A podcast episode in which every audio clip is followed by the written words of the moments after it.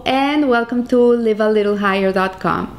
This week we continue learning uh, Ethics of the Fathers, Pirkei Avot, with chapter 3, Mishnah 10, where it says, Rabbi Dostai Bar Yanai says in the name of Rabbi Meir, Whoever forgets anything of his Torah learning, Scripture considers it as if he bears guilt for his soul. As it says, But beware and guard your soul exceedingly, lest you forget the things your eyes have seen. Does this apply even if he forgot because his studies were too difficult for him? This is not so for.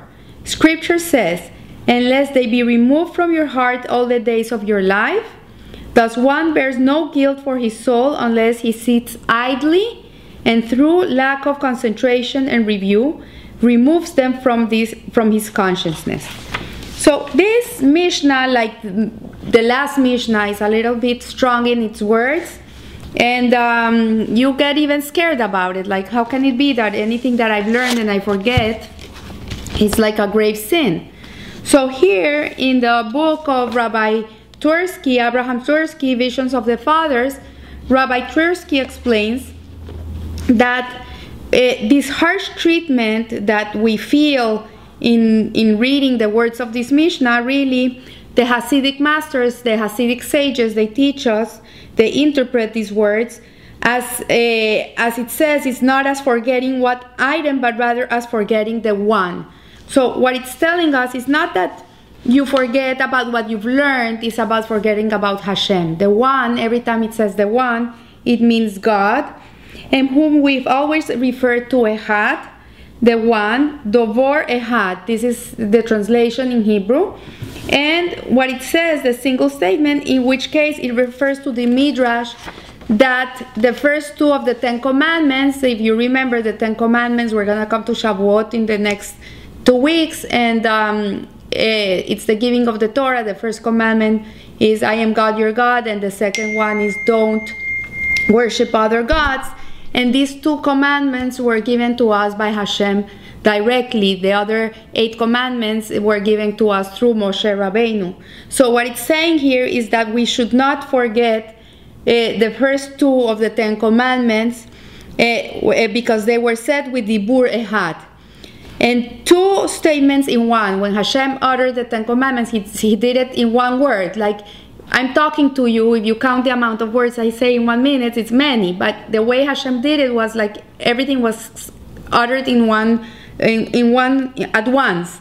So, and it is the Bureha that one dare not forget. So, what Rabbi Twersky is saying is that what we should never forget is God. When we're learning Torah, we should never forget who are we learning for? Why are we learning for? It eh, not it's not for us, it's for Hashem. So also the Hasidic uh, classics and sages teach that Israel, the Torah and God are one.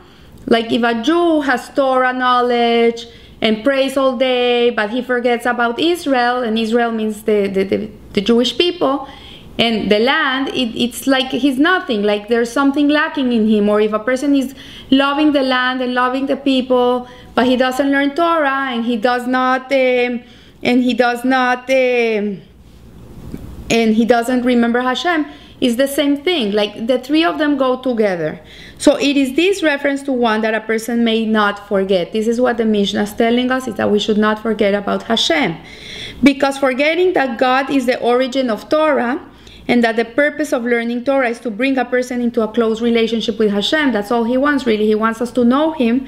Uh, this strips Torah out, out of its function and meaning, and there's many people that learn Torah for, for fun because it's a very interesting uh, book, the, the the Torah. It's a very it's like a psychological compendium of of, of human uh, of human behavior.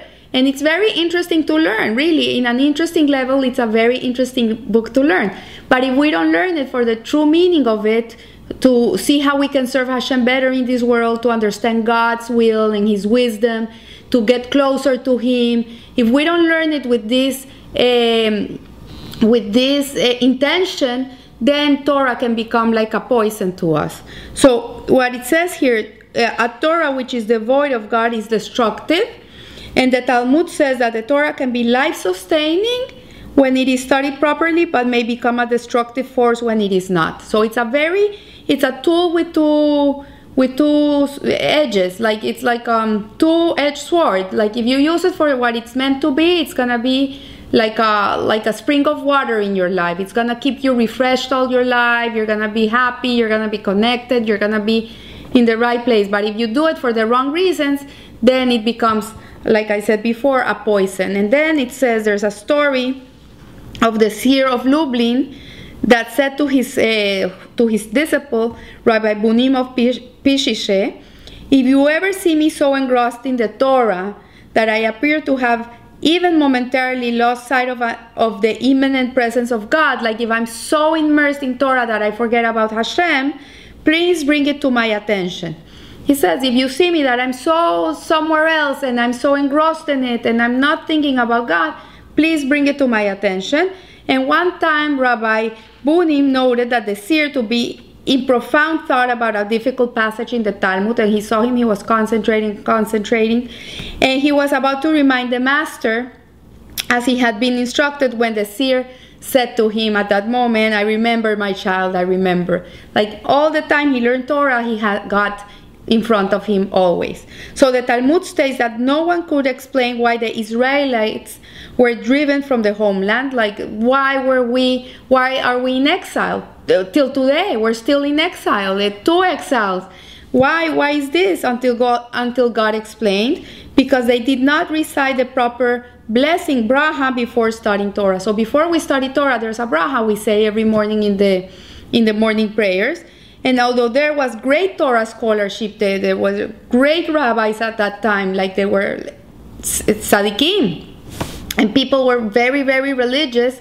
Nevertheless, they they lacked this uh, this um, awe of God, this this uh, respect of God, and appreciation of the Torah as God given uh, gave them warrant harshment uh, consequences. So this is then the reason for the severe judgment of this Mishnah because it refers to ones who separates Torah from God and forgets that the essence of Torah is God. Because at the end of the day, the Torah is the wisdom and the will of God. That's what it is. He's, through the Torah, we come to understand what Hashem wants from us, why Hashem wanted a world we cannot understand Him personally, but we can at least understand what He desires, what's His will, and what's His essence. So I leave you here. I wish you a beautiful week, and in preparation of Shavuot, you should keep these teachings in mind and remember that we should never disconnect Torah from,